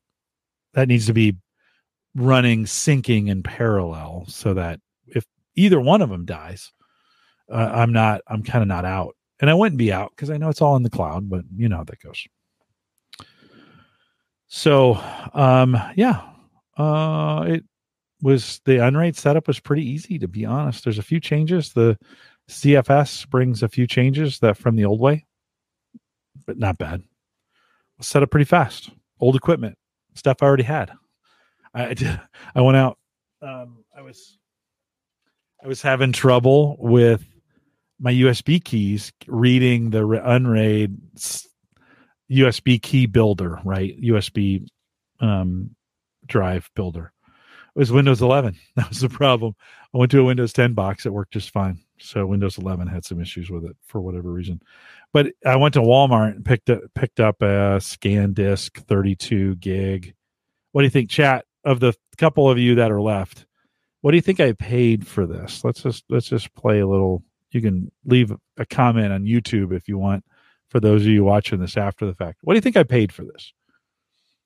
It's a USB 3 32 gig, 130 uh, megabits per second read speeds. What do you think? How much do you think I paid for it? I'll give you a second there in chat. What are your guesses? I have a gnat in here. What are your guesses? What do you think the price was? I bought it at Walmart. No, this I just bought. I just I just picked this up. I I needed a I, I you only for Unraid you only need four gig, but I thought all my USB sticks were bad, and so I'm like, well, this is the smallest you can get now. It's 32 gig, right? So, um, so so Brian, this was what I this is this weekend. What do you think I paid? Joe says five bucks. Brian says ten. So so Joe, you're too low. Brian, you're too high. it was eight eight eighty eight. It's Walmart. Eight eighty eight was what I paid. Nine sixty with tax. I'll be going. It'll be taking it back. Uh, it was as I was driving home. I was like, you know, I was trying to set this up on a Windows 11 box. I wonder if that's the problem. Sure enough, it was. and uh, so I, I didn't troubleshoot it. I just went to a Windows 10 box and ran them, and they set up just fine. And uh, building that Unraid stick, but I think the 64 gig version it was like 12.99 or 12.88 and then you can get 128 i think you get half a gig now. Would that be right? No. Half a terabyte for uh, 60 bucks something like that. Super cheap. It's crazy crazy. But here's the question. Um does anybody use those things anymore? Like I was trying to think as I was buying these. Um, oh, you know, here's here's what's ironic. I found a four gig stick that says Windows Home Server on it. I'd gotten it at a when uh, maybe the last year I was a Windows Home Server MVP. They gave us these, you know, USB sticks that had documents and stuff on them, or it was just a gift, and it said Windows Home Server on it. So I have the Windows Home Server. It's a 2.0 version stick, four gig. You only need one for Unraid. But so I have a 2.0 USB four gig stick that says Windows Home Server on it, running the Unraid. I thought that was ironic. I just that was that was me. I just thought that was ironic that that I'd have I'd be running on it. So um yeah, so when I by the time I got that formatted, that either that or I had a I had an old Surface I had a four gig Surface. It was a Surface branded USB stick that um they had like that this foam thing that looked like a looked like a Surface. I was going to use that if I couldn't get the uh, the the Windows Home Server one to work. Apparently, Unraid now ties the instance of the trial to the to the GUID on the the uh, stick, and once you've tried it once, you can't over you can't just overwrite it. That it reads the GUID of the stick, which is unique. I imagine you could do some firmware and overwrite that, but why? Why? Why would you even care? So, um, yeah. So it was uh, that that I need to. It is, Brian. It is. Um, it is amazing how cheap storage is now. So it'll go back. I've got the receipt. It'll go back to Walmart sometime this weekend. I was going to take it back tonight, but I was like, who wants to go to Walmart at five o'clock on a Thursday? So I didn't take it back. So uh, that I got that up and running. I did. I talked with Gavin a little bit about maybe putting one of those little radio receiver dongles that he has to get his to get his um his water usage. I didn't pull the trigger on it. I got I got busy this week.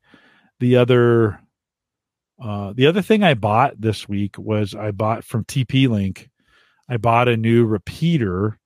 That's not really what we call them. It's a Wi-Fi extender that in and I hadn't realized, I guess I had bought a Wi-Fi extender to go up in the kitchen to cover the deck and what I was hoping was the shed.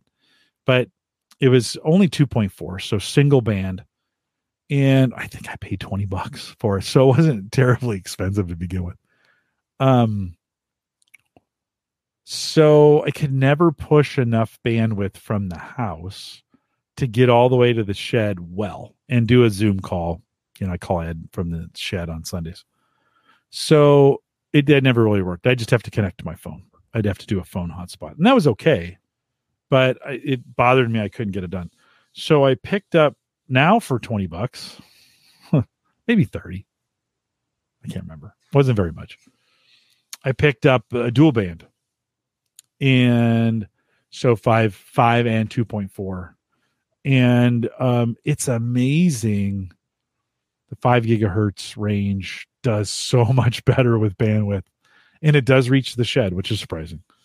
Um, uh, so, and then I used, although that being said, I used the two point, so I used the old one, which is 2.4, and I put that in the shed and then I just tied the two together. So they're both on the same. And that's working dandy. I, am getting, I'm getting all the bandwidth I need out in the shed to be able to do a Zoom call and do it well. And it works well. It plugs in. So it's a, it's in a sense a wired connection in there. Uh, but that but the two are basically just you know they're extenders. That's their job. They do that well. So extender to extender. So it's super cool. Both of them have a i, I didn't do it in the kitchen but they both have uh ether ethernet jack out in case you wanted to run a device off of them. Um uh remotely and so that's how i'm that's how i'm running the laptop works out pretty well um, so it, it, it was it was kind of cool that that actually worked. I had two. I was pretty amazed. I had two successful tech projects over the weekend. Getting Unraid up and running, and it's built a new dashboard. It's looking pretty good. Oh, the other thing I added to my Home Assistant dashboard was the you, Subaru has integration with it, so I can use my uh, username and password for Subaru, and I, uh, have a little spot on the dashboard that tells me the you know mileage and range and how much gas I have and the tire pressure and the and and what my average fuel, fuel consumption is right now on my home assistant dashboard. It's pretty cool. Uh, it's just an integration with the with the Subaru app online, but um, it's super cool. Um, so yeah, I had success getting that set up as well as the range extender. Now on the deck, I have two. I have a five five gigahertz and two point four. It it'll help. The TV was struggling a little bit. I imagine now it won't it won't struggle at all. It's a little bit better. I could have certainly have spent more on that, but but why for that for that kind of usage doesn't get used that often. Um, uh, Tony says storage is cheap unless it's an Apple product, which is super true. And then uh, Brian says, so true. The built in stuff is so expensive. Yeah, for sure. But it sometimes it works better too. Sometimes not. Sometimes not. So good stuff. Yeah, so that was that was I had a lot of tech going on last week.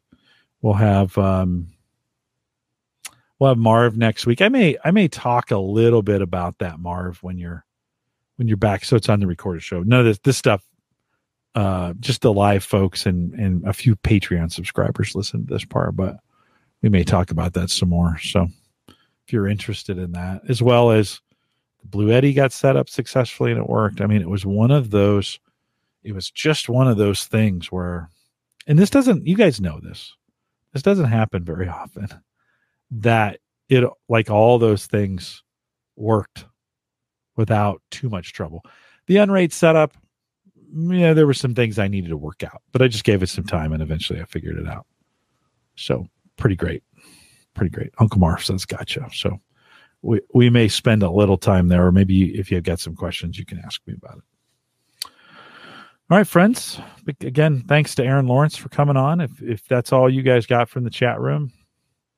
Um, oh, uh, Joe, I forgot to put this up. Joe says he picked up a couple of the 16 terabyte Western Digital Red Pros that were on sale for 220. That's a good, it's a good deal.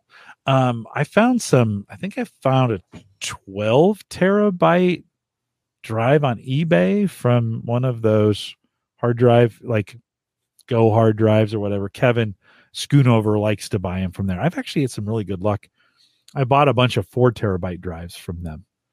And um, uh, I had a one and a half terabyte drive green go bad on me in the in the Chia setup. So I lost some data there, which not the end of the world and um, and so I was like, oh, I have an open slot now. I could put another hard drive in there. So I like to buy them off eBay.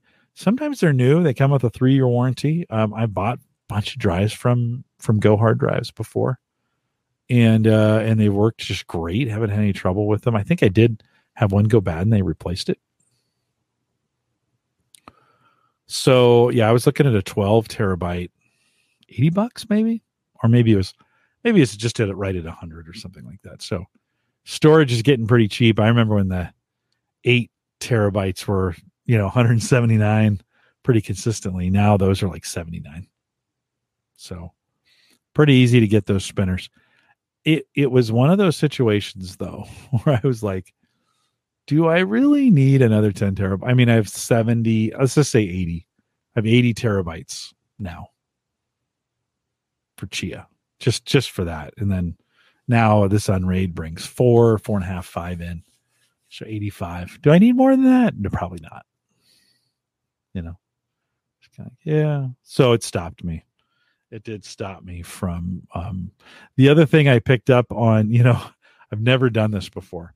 But uh, one is when I installed Unraid on the on the box that I put it in. I have one of those little LAN boxes, you know, the square ones from Cooler Master that I like um, the Unraid will tell you the the temperature of the drives in real time, and uh, the, I got the little. Uh, I didn't get this. I got this. They were too hot, so I bought a little nine, a little six dollar USB fan. Just plug it in, put it right in front of those drives, and I got them down to thirty five degrees Celsius for six dollars. And it's like, yeah, this that was that was easy enough. sits on the outside, super quiet. It's great. It's awesome. And there isn't a really good that part on that case. There isn't a great way to put a fan in the case to cool that area down, so it works out pretty well. Um, the other thing, one second. The other thing that I bought, I've never bought this on Amazon before. Scott's Lawn Guard lawn treatment, you know, lawn stuff, lawn you know, you go to Ace Hardware or Menards or Walmart or whatever. You, but it was thirty bucks on Prime, and that's for that kind of for a five thousand square foot um, lawn. Um, that's pretty good price right now. Those that used to be solid twenty four dollars, pretty consistent for those, and now it's 35 40 depending where you buy it. Walmart, I think it carries it for twenty five, whatever. So, but I thought, well, let's give it a roll. So it's coming on Monday. I've never bought lawn care products on Amazon before, but it's coming in. Uh, Tony says he's looking at a Mac Mini. Uh, um, I, I love my Mini. I'm not going to lie. I uh, it has been what I've had it two years now, and um, coming up on two years maybe. Man, I you would you would have to pry that thing out of my hands to. I mean, don't get me wrong. So you know, I got window. I've got the Mac Mini here, uh, waiting on an update, by the way, and then uh, Windows on this side, and I Surface here with the with the weather running on it. I wish I could share this screen and show you guys all the fire icons that are in in Canada. But um you'd have to boy, it just it just works so well. And the, the to be honest with you, the Windows PCs work pretty well too, but you'd I'd, you'd have a hard time taking it away from me.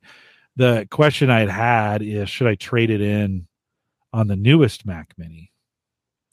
And I feel like maybe maybe the next iteration is where I'll where I'll trade it in so handy to have. Um, it I'll be you know you know I bought this mini and I think I bought the. Does it have half a gig? And half a gig of storage, uh, uh, half a terabyte. Sorry, half a terabyte of storage. Plenty, plenty for me on the Mac and for what I use it for.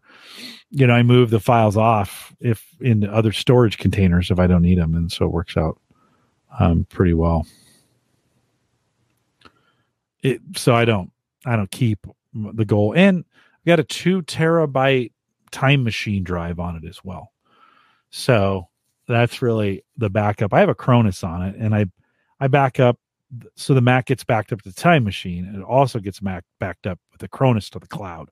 So all those things I'm covered. God, I love my Mac Mini not fanatical about it, but I do love it. It's a it's a great machine. It has just it has not let me down. Um, Tony says his wife's Surface laptop three screen is going away at my daughter's flickering screen and all. Yeah, I haven't had any trouble. I, I have a Surface Pro three, and I haven't had any trouble with the screen. In fact, that's the only thing I haven't had trouble with. Battery's gone. Of course, you you could kind of replace it on the Surface, but this old probably wouldn't probably wouldn't survive taking it apart. So I'm not gonna. It stays. I bought the dock for it, so it stays plugged in all the time. So I guess I'm fortunate, Tony. The thing I like about it is it's it's I keep the home automation or the home assistant dashboard up full time on it. So it's it's really just a home automation screen at this point. And it runs it runs my radar. So it's just fine. Low power. That works out pretty well for me, but Sorry if it's flickering on you. That's a bummer.